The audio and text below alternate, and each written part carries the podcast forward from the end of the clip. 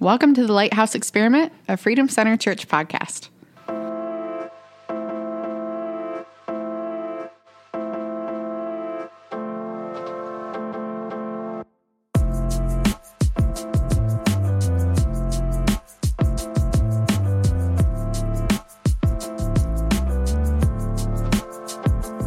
Welcome back to the Lighthouse Experiment podcast. We're so happy to have you all back. Thank you for joining us. Jim Parkin, Ashley Chandler, myself. We have an amazing guest, Pastor Pradeepan Jiva, co lead pastor out in Seattle at Kalos Church. Well, welcome to the show again. I mean, you're our first out of state guest, so this I know, is this is so cool. this is like a huge, huge landmark. That's It's like an event, a podcast event. I feel like I'm a good bridge out of state guest because I used to live in your world. I lived in Yeah, Highland Township. There you go. I can remember like seeing you. It was weird because I can remember like you guys would come up for. They had a couple like outside worships services, and then you know we'd go up that what we call truck road, right next to the Mhm. church. You know, and I'd seen you and your wife there, and then like we before we went on that whole strange phenomenon in the Fort Lauderdale pass through a few years ago, which has been several years now. yeah, that was like 2016. Yeah, Crazy. It's crazy. Time Yep. goes by like in a weird way. Ran into you in the airport randomly in Florida. Right. yeah, and honestly, too, what's strange is we all passed through, I think, 24 hours prior to that shooting that happened there. Mm, So, like the very I next day, there was a shooting in the like, that's the right. whatever the baggage claim, and then when we all came back through, we saw you guys again in the airport. That's right. And, uh, it was two times. Yeah, I forgot about that. With Yeah. a shoot, uh, with a shooting in between. yeah, That's crazy. so crazy. Yeah. yeah. So tonight we're just kind of we're going to hear uh, Pastor Pradeepan's story. Like he said, he's, he was. I mean, I don't know how you got to to Cornerstone Church, but just kind of how you got to where you are to pastoring, and then uh, you know, obviously moving out west and planting a church. Kind of how those seasons all came together. You know, because Yeah. a lot of our listeners know and they've heard us talk about we're going to start this house church. So I thought it'd be cool just to kind of hear the process of all that. You know, it'd be super beneficial to us too, as, as we're just sure. kind of embarking Absolutely. on this. Well, I, I'm excited for you guys to start a house church, and uh, I'd be happy to share about my journey and getting into ministry, pastoring, and actually led to recent house churches here in Seattle that we actually started. And uh, oh, wow. my my family, just to back up a little bit, so you understand the context of how I found Jesus and why I wanted to be a pastor, is my family's from a small tropical island country called Sri Lanka that is south of India. And in the 80s, there was a, a civil war, and lots of people were dying. It was very unsafe for my family, and they were able to be refugees and escape the war by immigrating to Minnesota in the winter as refugees It's amazing. Yeah, under political asylum. So yeah, they went from tropical island paradise to Minnesota in the wintertime. And they were practicing Hindus at the time. There was no uh, temple to worship at. They didn't, you know, speak English as a first language. Suddenly all their job and educational experience didn't count anymore. And they were just starting from scratch. And this was before I was even born. So my mom, my dad, my sister, the transition was so intense that they decided they couldn't handle it and started looking for bridges to jump off of together as a family. It was just, you know, the trauma of war, the trauma of Wow. transition, Mhm. not having a support system. It was just very difficult. And my dad was sitting on a bench in downtown Minneapolis contemplating the plan, and a pastor saw him and took the time to sit with my dad because he noticed something was wrong. And he didn't just walk by, he, he sat with my dad. And my dad shared the, the situation, and the pastor said, You don't have to do this alone. In fact, you don't have to do this at all. Why don't you and your family live with me, my wife, our three sons in a small trailer home, and we'll, we'll help you get on your feet. And so my, my family, Wow. yeah, my family took them up on it and they, they moved in and they experienced the Christian love of hospitality, the radical love of Jesus, heard the gospel. And in that, that true loving environment. They went from wanting to end their lives to to conceiving a new life, and that's where my family got pregnant with me. Don't ask me how I know that I was conceived in that trailer home. It's, things will get really awkward. A little bit logistically, it's a little yeah, bit tricky. but I, I know, I know, I had, I found out. so I, I just think that that is really the power of the gospel. Amen. Taking a, fa- a right. family, a strange family, foreigners, and saying, "Hey, we're going to help you go from death to life." through the message and tangible practice of the gospel and and so that that story even the reason of my existence has really motivated me to not just freely receive that kind of love but give that love and so that that's right. why i wanted to be a pastor and so I, I, grew up in minnesota went to bible school at oral, oral roberts university in tulsa oklahoma to to you know be a local church pastor to study evangelism how can we reach the lost uh, I spent uh, a couple years uh, working for a church in Colorado Springs for two years. Lived in Korea for a year. Um, got my master's in education. Started working in, in schools and things like that. And then um, I felt like, okay, uh, I need to really think about what am I doing for the rest of my life because I had all these different paths. Like yeah. I, I had been right. studying for ministry, but then I had kind of gone down this educational path, working in schools, and I felt like the Lord said, you need to you need to work in vocational ministry and, and like preach the gospel spend your time preparing studying the word not necessarily in the educational aspect of schools and so during that time i was praying i got a call from uh, one of my good friends from college pastor luke forstoff at cornerstone church and he said, "Hey, why why don't you come?" Like that week, I had just been praying about it. Why don't you come and be a youth and young adult pastor here in Michigan? And so that's why I moved there, and uh, I, I served there for five years, young adult ministry, youth ministry. Had a blast. We saw God do some amazing things. A lot of people saved and baptized, filled with the Spirit, healed. Got to do ministry with freedom and make friends with you all with uh, Encounter, rest in peace, Encounter. the young adults are still there, but yes. just a new name. rest in peace to the name Encounter. But uh, that's how I ended up in Michigan. And then during that time, should I keep going into yeah. the church, church planting part? Yeah, during that time, uh, after about five years, we felt a call to to church plant and really start something new and fresh. And this happened during a time where my wife and I we actually got pregnant for the first time and we're really excited. But sadly that that first pregnancy ended in a, a miscarriage. And that was like devastating. Uh, it was the first time so we didn't know if there was like something wrong with us. Yeah. We didn't know right. like if we could ever have kids. And the thing about miscarriages is like it feels like nobody talks about them until you have yeah. one yeah. And then mm-hmm. everybody's like, "Oh yeah, I had one of those too." We're like, "Oh, really? You went through this pain and I've never heard about that?" Like it, it was just so right. devastating. I went to such a deep, dark place that I didn't know how I was going to cope, to be honest. And uh, so I, I just not because I'm super holy, I decided to do a 40 day fast where I, I only drink water for 40 days. And so I'm still like a youth pastor, still have to be high energy and not eating any food, not drinking any juice, just water. Lost like 32 pounds.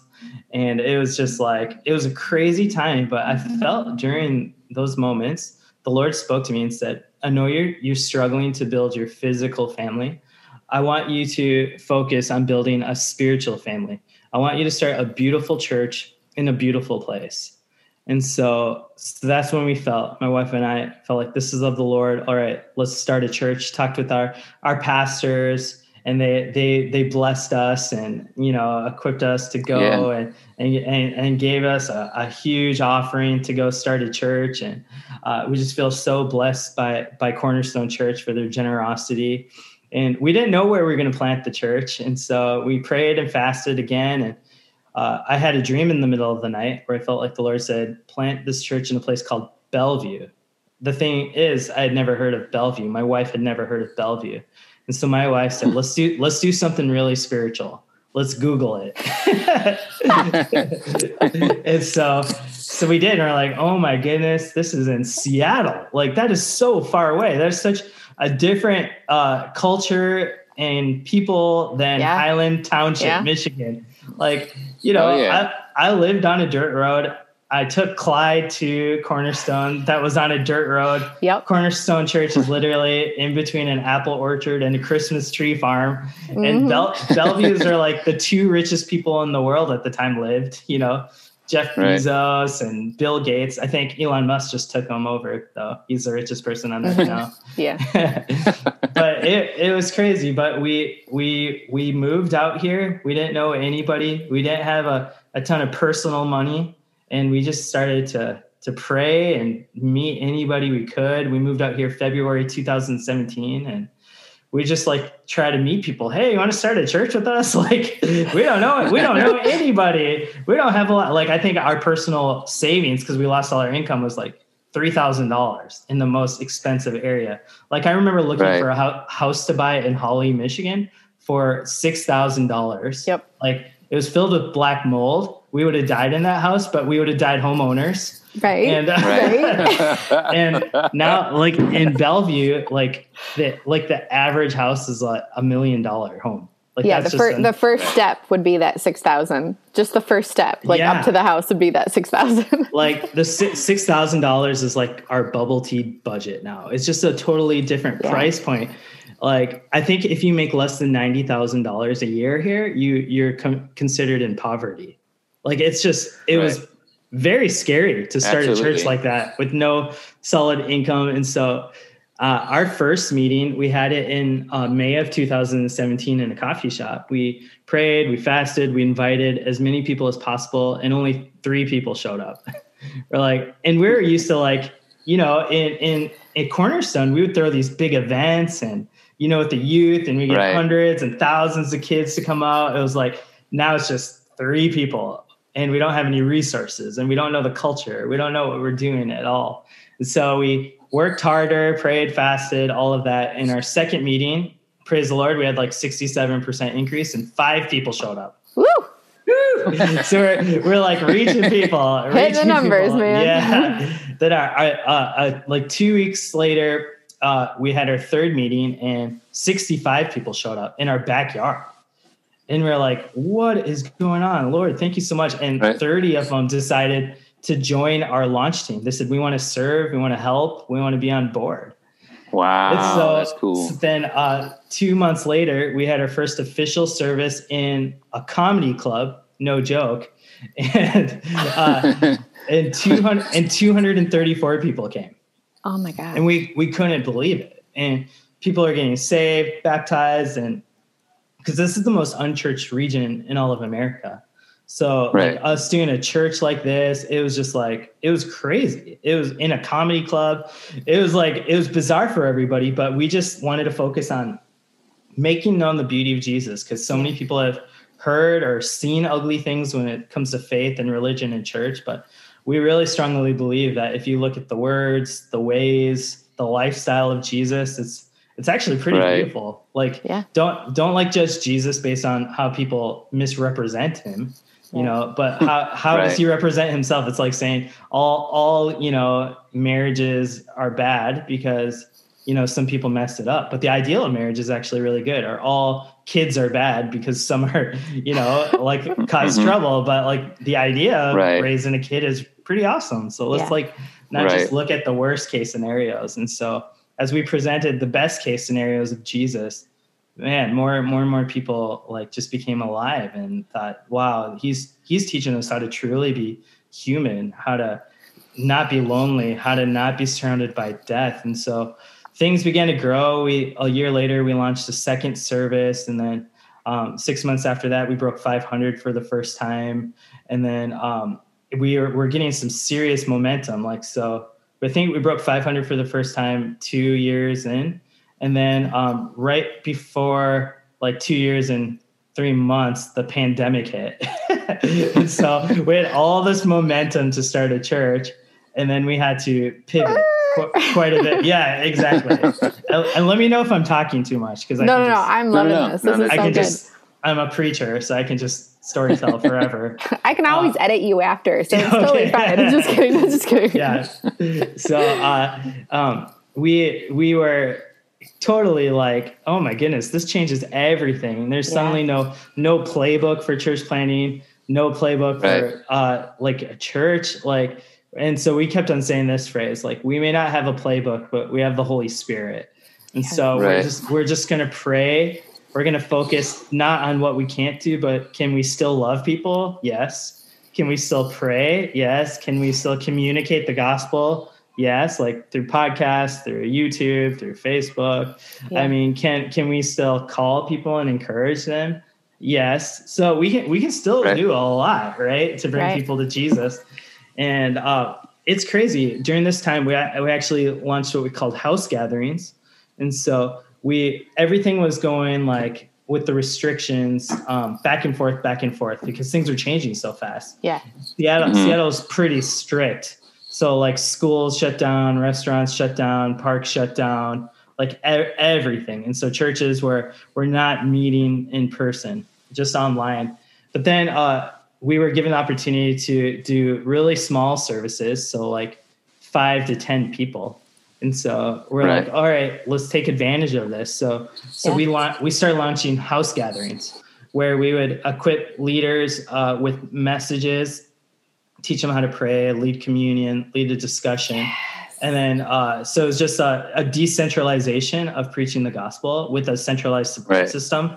Because we weren't asking them to, like, you know, learn how to preach a message overnight, but we could help them pray for one another, you know, encourage one another Right. and, and watch this message together. And so, so they did that. And so people started uh, joining and people like who had never been to church, you know, I think I'm baptizing someone uh, in two weeks who's literally never been into a large church gathering in his life. Like, you know, all, he, awesome. all he's known as online church and house gathering church That's amazing. and it's cool. Like God, God is still working even through that. So we have them Mhm. all over the city, and we we uh, can meet with like uh, fifty people or twenty five percent of a building um, capacity now. And so now, so we're doing Right. um, watch parties now, which is kind of the same idea of these house gatherings, but we people can meet online in Zoom. They can meet in their homes, or they can come to a larger house gathering of fifty people. Okay. And so we just launched that this last Sunday, and, and people showed up. uh, it's cool. People are still being added to the church. We're baptizing more people, and it's it's awesome to see how how God's working. Yeah, midst of that. absolutely. So that kind of catches you up to speed to where we are at Kalos Church right now. That the, my my wife Right. and I co co founded in 2017, and all glory to God. This is not. Yeah, we just we're just amazed. This has gone a lot better than we expected, to be honest. Absolutely. yeah. I love that with the house gatherings that it's created this opportunity for people that normally wouldn't do something like pray for somebody so readily. They're given permission and encouragement and guidance and teaching on, hey, let's do this. And so it it's a smaller, safe place in, Yeah. in a lot of that regard. Mhm. But then it's like, hey, let's you know, instead of, hey, pray for somebody in front of 50 people, pray Yeah. for that person when there's six of you in the house. And it's more of like a friend to friend thing rather than like everybody's on the spot. So I just think that it's a really sweet environment to encourage and teach and empower like Yeah. believers, you know? there are definitely some really sweet, intimate moments, some extremely awkward moments. For sure, Uh, probably. it's it's just Yeah. real. Oh, yeah. It's real. It's real life. You know, there's Yeah. not there's not a lot to hide behind. Yeah. you know. Right. Uh, Well, especially now too, you know, going through, um, you know, the, the last year, 2020 of a pandemic and uncertainty, you know, with the, I mean, this week we have an inauguration and then we have, yeah. you know, we have kind of, is weird, right? Because there's like these two, seems like warring factions. hmm And one side believes that it's just going to be all good. We'll have an inauguration. We'll move on. And the other side, you know, they're they're preaching this other weird stuff that's just kind of off track and off base, and you know, so it's it's just a crazy, crazy time. But to have the opportunity to be in smaller groups of people, it would seem to me like that would be way easier to be able to encourage each other, kind of stay focused on the gospel, stay mm-hmm. focused on what you know the Christian mission really is. You know, Yeah. Yeah, I would say some of the, the strengths of it is like you can't hide. And so Right. if you're missing, people notice. You know, Right. when we go around, we ask for prayer requests.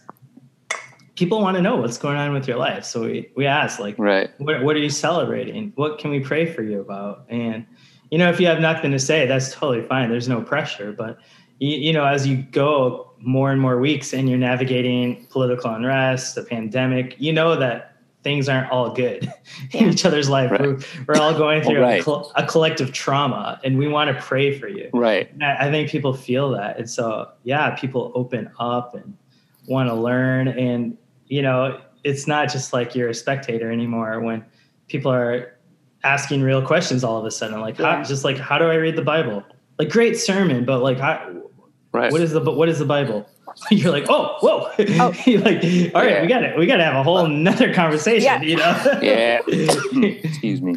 Well, and I th- I think the environment expe- like demands that type of relationship in a way. Like I'm Yeah. going to have a different conversation hopefully over time and building trust Mm-hmm. coming into somebody's house than I would just greeting somebody in like a foyer of a bigger Yeah. building. It's it's a different feel and even with those conversations I might knowing that I can sit down and and have this full conversation would probably be more apt to have a full conversation on the political stuff, like on all Yeah. that stuff, than if I'm like in the hallway with my kids trying to hurry out of the building to get my kids home from you know from church Yeah. and stuff. So I think there's an advantage to that too, like you're saying. It's just a more Mm-hmm. intimate environment.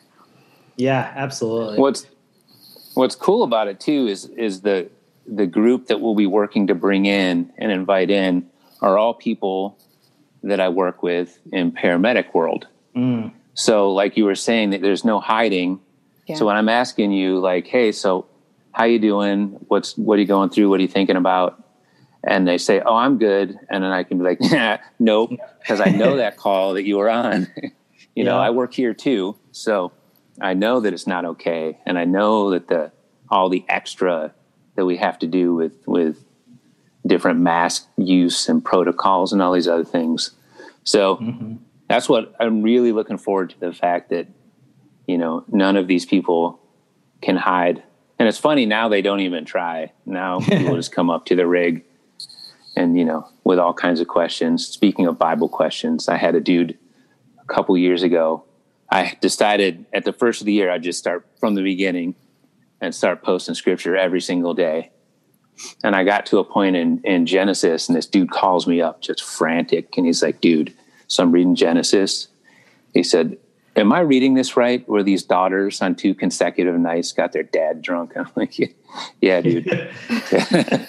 that that's accurate. He's like, well, this is crazy. And he like so he had this whole other concept of how like a very kind of New Testament only concept of what he thought church was Yeah. but it was cool because it you know brought good conversation and where i was like no dude maybe read this too here's the gospels Abs- absolutely. Well, and even like I went to Spring Arbor University. So Ah. like I was saved when I was little, but we had family drama, so we didn't always go to church. And so when I got to college, I didn't understand why there were four gospels. Like I didn't understand why there was four stories of Jesus's life and everything. Like that confused me. And then I didn't realize either that the entire like the fact that it's like the prophets with all like the bible's organized old testament and new testament but then the old testament isn't necessarily in chronological order with all of Yeah. the books and stuff mm-hmm. so just even understanding like what you're opening up and looking at like there's a Yeah. lot of education in that way like people spend their entire lives learning and studying the bible and we still only right it's still the, the Yeah. active living breathing word of god and stuff so I mean, there's there's just a lot of stuff. So we're excited to be able to just have all the conversations, like just be able to be a safe place where we can throw any of that out, you know, and just not have anybody feel like there's something they can't ask or can't bring up, you know. That's so good. And being in that intimate environment as, you know, someone who's also uh, hosting a house gathering every Sunday. So we're like watching me and my wife preach. But the questions that were coming up forced us to preach differently in the future. So you, even like what you were just mentioning, the last two sermons, three sermons we've preached have been about breaking down Christian disciplines. And and so I just like last Sunday I preached a message with 13 points on how to start praying you know and just breaking down different categories of prayer. Like what is what is thanksgiving? What is adoration? What is what is supplication? What is intercession? What is lamentation? You know what is confession and repentance? And what is liturgical prayer? What is conversational prayer? Like what is med- that's awesome. Dude i need to go i need to watch that. I'm gonna watch that this week. You know these are like all things in the bible yeah. but right. we it, it's like we're we're so used to it, we forget what it's like to learn it all. Yeah. And so I'm like, right. this simple message on how to pray is actually not simple. And the week before that, we talked about how to read the Bible, and it was like nine points. And it was like, point number one, get a Bible. You know, and you you think that's obvious, but like when you're in a house gathering environment, people say, "Hey, I want to read the Bible. What do I do? Uh, get a Bible." He's like, "Well, what what kind?" Right. You know, like should right. I should I get a this King James version where like I don't like Psalm 22 is talking about unicorns. Like, what is this book talking about? You know, and then you look at it in the NLT or NSRV, it's not unicorns, it's oxen, you know, yeah. and it's like, you know, these different translations and paraphrases and like what kind right. of Bible do I read? And why why don't you guys tell me the page number? Why are you always saying the book? Like there's like 66 books in here. What is this like one book or is it a library? And what is the old right. testament what's the new testament? Why does the story of jesus have more reboots than spider-man? What is you know? Right. But absolutely it, though yeah. So fair though. That's yeah. fair if you don't know that. Yeah. So good so good. Right. so i don't know i want to ask some questions about getting uh like your journey with the Lord, like doing this, like what are the, what are some of the things? How did you grow through this? Like what were the things that you came up against? Like did you did you ever feel like ah oh, this isn't going to work or were you more the type like i know that god's promised it so it was more like how he was doing it like what what types of things that did you run into and mm. how have you grown through this you know church church planting is a very very difficult experience it's um, I'd say being a, a, dad and planting a church are the hardest things I've ever been a part of in my life. And so, so my my wife and I just felt like uh, uh, we're not we don't really feel called to succeed. We f- really feel called to try, and that and that's what we're gonna that's do. Cool. Mm. We're just we're gonna be we're gonna be faithful. We're gonna we're gonna give our best. We're gonna go for it but if if we just have to lay down our lives for someone else to build off of one day, you know, like the this like the blood of the martyrs water the seeds of the church. If we're just yes. like right, you know, water for the next generation, that's okay. And so, man, we we've grown a lot. Uh, church planting really exposes you because you don't have a big church to depend on. It's just you like uh, it's like street scene. I don't know if you guys have ever right. just walked around the street trying to share the gospel but you you're not going to impress anybody with lights. You're not warming up people with music. Uh, you can't socially proof anything. You have no credibility. You're just like, hey, right. that was all we did. like we didn't have a service, you know, for the first like nine months of living here, and so mm-hmm. we didn't and we didn't have jobs, so people didn't know who we were or what we're doing. So we're just exposed and vulnerable and had to be humble and had to hustle and and go for it. And so as as the church grew and those rhythms came things became a lot easier. But when you don't have that established rhythm and that established core you really have to pray and fast and lean on the lord. And then the just the i don't know if you guys have ever heard of the book called leadership pain. It's by Sam Chand you know, I, I highly recommend this book. But the whole premise of the book is in order to be a leader, that means you make change. And whenever, because you have a preferential destiny, you're like, yeah. I've been here, I want to take you here. So leaders lead you somewhere, and and so that mm-hmm. means things change. Your uh, your destiny, your your scenery changes, the way you knew life to be, it all changes. And whenever there's change, that means there's loss. And whenever there's right. lo- loss, there's pain. And so the whole premise of the book is your ability to lead is your ability to to handle pain. Wow. Like if you want to have influence, you're going to cause a lot of change, which is going to cause a lot of pain, and you're gonna you're gonna carry Right. a lot of that. And we we experienced that. Church planting really exposed us to insecurities, stresses on our marriage, stresses on our family, stresses on our group, our our our self, our relationship with God, and also spiritually. There's just like so many like spiritual battles and uh, just and quote unquote coincidences that happen. Like in our our first year of church planting, um, my wife's father suddenly passed away. wasn't that old. My my my stepdad passed away. My sister, uh, uh, she got dengue fever and was um, bedridden for a couple of months and went blind. My my son uh, was diagnosed with uh, autism and is still pretty much nonverbal, and he's about to turn five years old.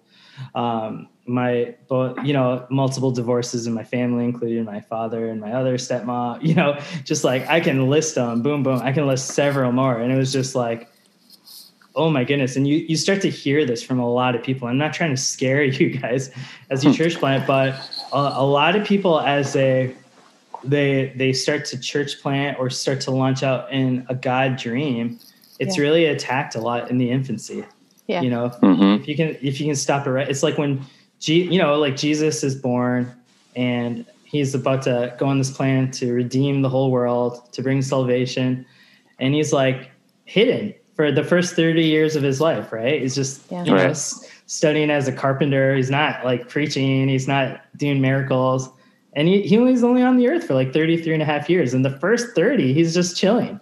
And so fine right? That's crazy. Yeah. Yeah. finally he gets baptized. So he's about to go public in his ministry. And then he's finally public. People know who he is. The spirit of god descends on him. The holy spirit a voice breaks out. This is my son. I love him. I'm well pleased with him right? Uh-huh. He- eh, and let's go. What does he do? All right i'm going to go into the wilderness for 40 days and be alone like jesus what are you doing? Like we're aren't, we're in a we're in a rush. We got to save humanity. So he's been alone for 30 years and now he's alone for 40 days. And uh, what happens? The devil tries to tempt him Yeah. tries to take him Oh, out yeah. of the game right away. And I, I just see that pattern in a lot of my fellow church planters in those early days there's a lot of stuff that tries to take you off course take you out of the game discourage you. Oh yeah. you know? And so yeah that forces you to grow because Yeah. you, you it's just like when you you know when you work out sore muscles create more muscles you know Yeah. right. Yeah. it's- Absolutely. and you're going to go through that so I, i've had to really depend on the lord when he's silent when he's speaking those Yeah. those valleys those mountaintops because the truth is mountaintop moments are great but in the real world if you've ever climbed a mountain i'm, I'm surrounded by mountains here in seattle there's no fruit on the mountaintops all the fruits in the valley Right. all, all the fruits in the valley That's a very good Absolutely. and so if you Yeah. want to gr- if you're going to see fruit grow that means you're going to be in the valley Yeah. you know Right. not, not on a mountaintop That's a good point. Yep. But kind of have to think about that for a sec. That's pretty good. yeah well, I mean, climb I a mean, yeah, yeah, I mean, those are times where you either hang on to the ship that's sinking or Yeah. you hang on to his promises. You know, you really have to. Right. I, I'm grateful for those moments in life where I've it's become very clear what the decision and choice to, choices and trusting. Mhm. But it's it's painful. I mean, it, I mean, yeah, it's Oh, yeah. painful as you change. Like going back Yeah. to talking about change. Yep. I, I'm going to go through this process, and I'm either going to be allowed to change, allow myself to change, and trust him, or I'm going to continue being the same thing that I was before, but now I know more. Like I see more, and so now I I, Yeah. I know more. You know. Yeah, absolutely. And so so I pray, I trust the Lord. He he has been amazing. I also I also have a, a trauma therapist, you know, That's that awesome. I go to see weekly. And I, I think that's been really important uh, to just process all this is, especially in this year of leadership. I mean, a lot of my pastor friends have just gone through the wringer. You know, it feel it feels like, you know, you're a referee in a basketball game or no Yeah. matter what call you make, half the audience is gonna hate you you know. Right. But as as a church, we're not we're not partisan, but we are political. You know, we're not Right. neutral. We're not neutral, but we are peculiar. Just like a, a Right. referee, we got we got to like represent the kingdom of God, Right. not not the this side or this side. And you, that everybody wants to be that person, but when you're a bridge like that, you can't be surprised when people want to walk on you, and, and it's Right. painful. Well, it was even at like a low level, kind of behind the scenes of that. So here, pandemic hits, and we go uh, like almost immediately. It ramps up to where they have to shut down indoor services. So then we're going to do. We did the drive-in service for what actually like three weeks, four weeks, and then they stopped that too. And then they got, you know, we were fully online for a while, and then they have it's a big auditorium, so what happens even even till now you kind of you go online you sign up you get assigned seats Mm. and everything's distanced out perfectly.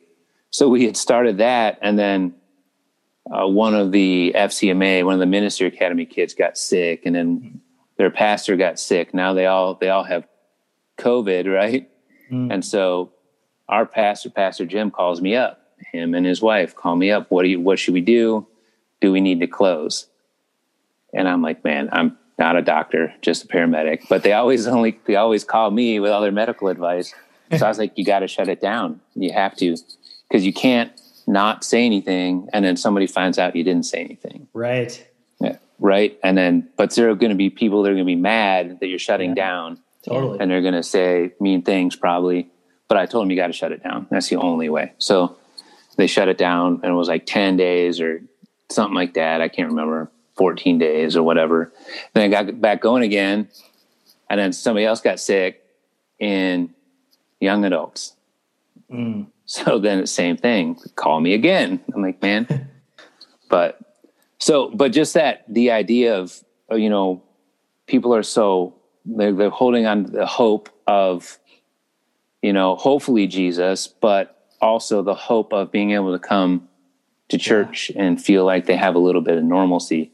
So to Yeah. swipe that away, you know, it seems like just an easy decision, but you know, I definitely weighed heavy thinking I'm like, Mhm. there's people that this is what they're holding on to and we keep taking back away. Yeah. You know. It, it's not easy for anybody. And I, I don't judge any pastors that make decisions differently than me because it's all so crazy. And we've never been this before.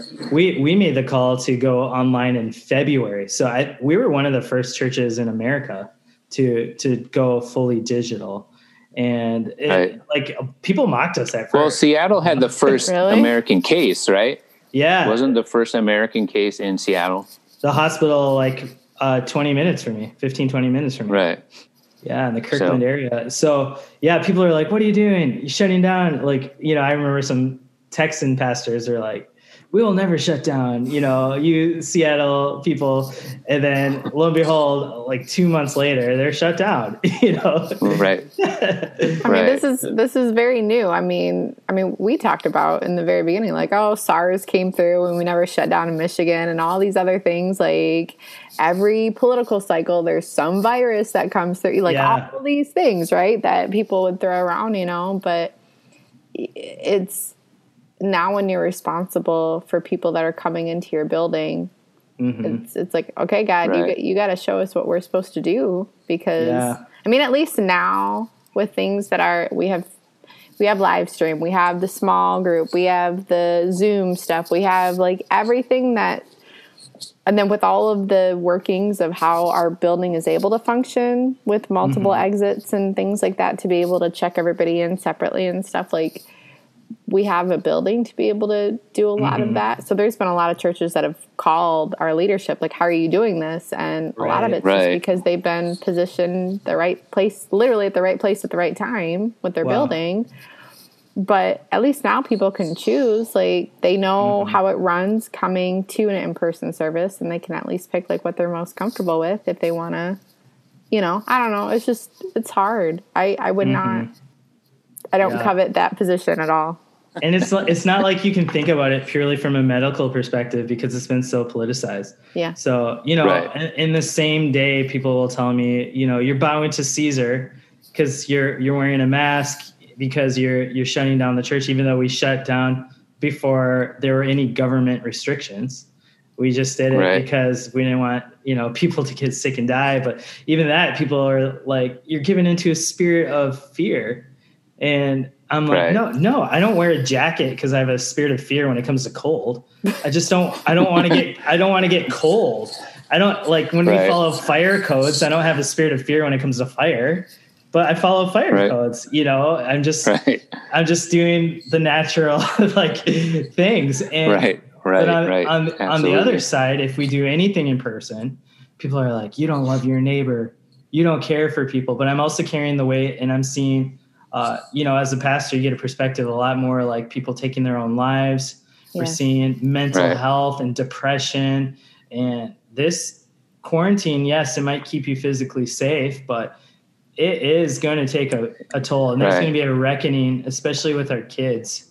Uh, it's, it's oh, yeah. and, and as a pastor, we we really care not just for the physical safety. You know, we're right. looking at mental, social, emotional, all, all of these things. And, uh, and, and theologically, we believe that the government has been ordained by God and government's role right. is to pr- protect people.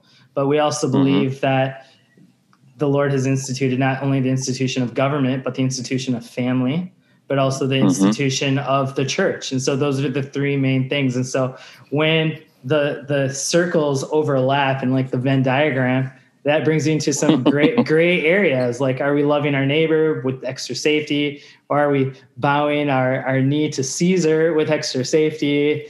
And you're, right. you just can't please everybody. You just got you gotta trust the holy spirit point people to jesus yeah. be the referee in the middle make the best call you can with the information you right. have and just be okay with people not liking it. Absolutely. Right. Because it really true that's true. You said the, the gray you know gray area being like a military guy and a paramedic and all these things i've always been just really believed in that's where that's where we function like there is mm. you know obviously in some things there's truth yeah. and then lies mm-hmm. you know or light and then dark and it's just like that but in a lot of things and i would say entirely in this season it's been a lot of gray area i've yeah. said a few times on the podcast this is a strange season mm-hmm. for our planet, for our country, where everybody's right and everybody's wrong yeah. at the same time. It's true. You know what I mean? And it's, I mean, I see you're on Facebook, just lots of, lots of venom. Mm-hmm. I honestly believe it's just acting out. It's just people who that's their, they're stuck at home, right? They're, yeah. they're, they've been on lockdown restriction. It's scary. There's unrest. So it's just, the vent. is it's how they let off steam and and you know maybe that wasn't really what they planned to say, but they said it and it's yeah. out there. Like Ashley said on the episode last week, the scary thing is that time hop's going to come back around. You know? Wow, that's so true. yeah, you know. Well, and you know, wow. a couple decades ago, if you're upset about something, you called a family member or a friend and you hashed it out, you know, or yeah, you were right. Tim Allen and talked to your neighbor over, you know, the the, fence, the fence, you know, yeah. yeah. you know, and and now it's just instead of having a real conversation, it's just easy to monologue on social media, you know what I mean? Yeah. So I'm I'm at least for me and my family, it showed us where we've been doing really well these past few years with relationships. Mm, yeah, Because we went through stuff a few years ago, where like God really kind of showed us that hey, you have all these all these relationships, but you don't consistently really pour into the few that need to be in your corner all the time. Mm. Um, and so this past year has been really great in some ways because we've had just solid people that we could lean into. But it it's it's so it's been weird. It's 2020 wasn't a total loss because you know God still works, but yeah, I mean it was. I don't readily want to go through another 2020 again soon, ever. I know. 2020. Oh my goodness. And I, I tell it, I love that time hop thing. Cause I mean, I'm even thinking of scripture. It says we're going to be judged not just by every careful word, we're going to be judged right. by every careless word, yeah. you know, mm-hmm. like those things are powerful. Words have power. It can spark a whole Mm-hmm. whole flame, you know, and we need to be really aware of that, especially I think in our society we get a lot of social clout by calling people out. Yeah. And Mhm. you know, and it's so cerebral. Like if if I go to a movie with you and I say that movie was so bad, it's all cerebral. Like I'm smart, I can dissect that. But if I say it's good, it's not cerebral, it's personal. It's a heart thing. And so you have to be more emotionally vulnerable to compliment something, say it's positive, as opposed to critiquing something and tear it down. You can keep that in the intellectual. It's not as personal I did not know Oh. that.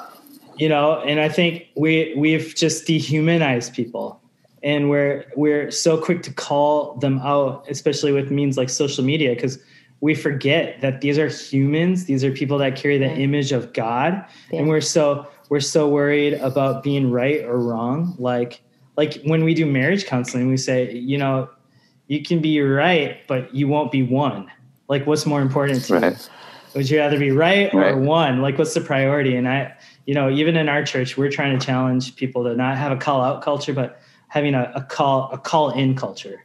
You know, like, hey, I noticed we have good. some we have some disagreement here. Can we talk on the phone in real time?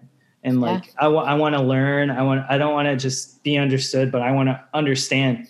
Uh, am I missing something here? Like, let's not be Right. so certain we're right, especially with things changing so fast, especially when none of us have walked through these situations, you know, through these situations before. It, I don't think we should be so positive that we know everything. So good. Absolutely. So good. It's awesome. Yep. So as we kind of land the plane, what we always do is kind of like give a final thought. So I think what we'll do is I'll go, then Ashley will go, and you can close us out with words of encouragement just for everybody. You know, I know there's some Freedom Center church people that are going to be excited for this one to hear your voice in the building Uh-huh. again. You know what I mean? So I would just say, first off, thanks again for this, you know, this mile, this like a milestone podcast to have an out of state guest. hmm But, but for your words, I appreciate it because like we're about to embark on like new things and Mhm. it won't be quite so tough because we will be connected. We will still have the covering of the church. Mhm. So, you know, we won't be out completely on our own, but it's new Yeah. and we'll be marching into new territory. And for our listeners, I would just say that we hope you found some encouragement off this episode. This was a lot of good stuff. So that's what I got. Ashley. Oh my gosh, there was so much we talked about, and like I'm, it's fun because I'm going to get to go back and listen multiple times. I this is so fun. Um, I think back to something that we talked about a lot in the in the beginning of all this last year was that it's it's simple but it's not easy. It's as simple to reach out and take care of a person that that you see needs something and it's simple to open your eyes to see that person but it's it's not easy and it's hard to look past yourself when you're in so much pain and you've got so much going on in your life and so the answer is Jesus. The answer is letting him in so that he can deal with all that. The answer is reaching out and getting what you need, whether it's reaching out for counseling, reaching out for your friend to to talk to. You know, like it's it's so many things. It could be a hundred different things, but God knows what you need and he has good things in his hands to give us. He wants to call us in and hold us and guide us and lead us and love us and restore us. And so um I think, you know, people are like, oh, you know, these are the, the worst times and everything's going to hell in a handbasket. And all. like, it's like, no, God, God is still doing good things, like amazing things. And so tomorrow is still a day to wake up and take a deep breath and be expectant to what God would want to do. So just encourage folks that, like, it's not that we're going to be ignorant to the things that are happening, but we're not going to give away our power to have an impact into what can be done tomorrow either. So, just yeah, a lot of good stuff. So, I'm very encouraged by so much that you shared tonight. So I'm I'm just super grateful that you you were able to be on with us tonight. Well, thanks for having me. It's uh, you know, after five years of doing you know life and ministry in Michigan, it's it's encouraging and refreshing to be back. You know, and so uh, I'm honored. I'm I'm really honored to be here. And you know, as we're thinking of these final thoughts, I, I heard this phrase yesterday that I've been chewing on, but it it feels appropriate for this moment and these these times we're all walking through, especially as you guys do your your house church. Uh, and it's this: in the midst of chaos, look for the ground to be gained. In the midst of chaos, look for the mm. ground to be gained. You know, in investing terms, Warren Buffett, he, he's this big investor. He says when others are um, fearful, that's the time to get greedy. And when others are greedy, that's the time to be fearful when it comes to investing. And I, I don't know, a lot of people are wanting to, you know, isolate themselves more than they have to. A lot of people mm-hmm. are stepping away from bold moves and risks, but you know, it's in these times when everybody's scared, there's some real ground to be gained. Like think about the 2008 financial crisis.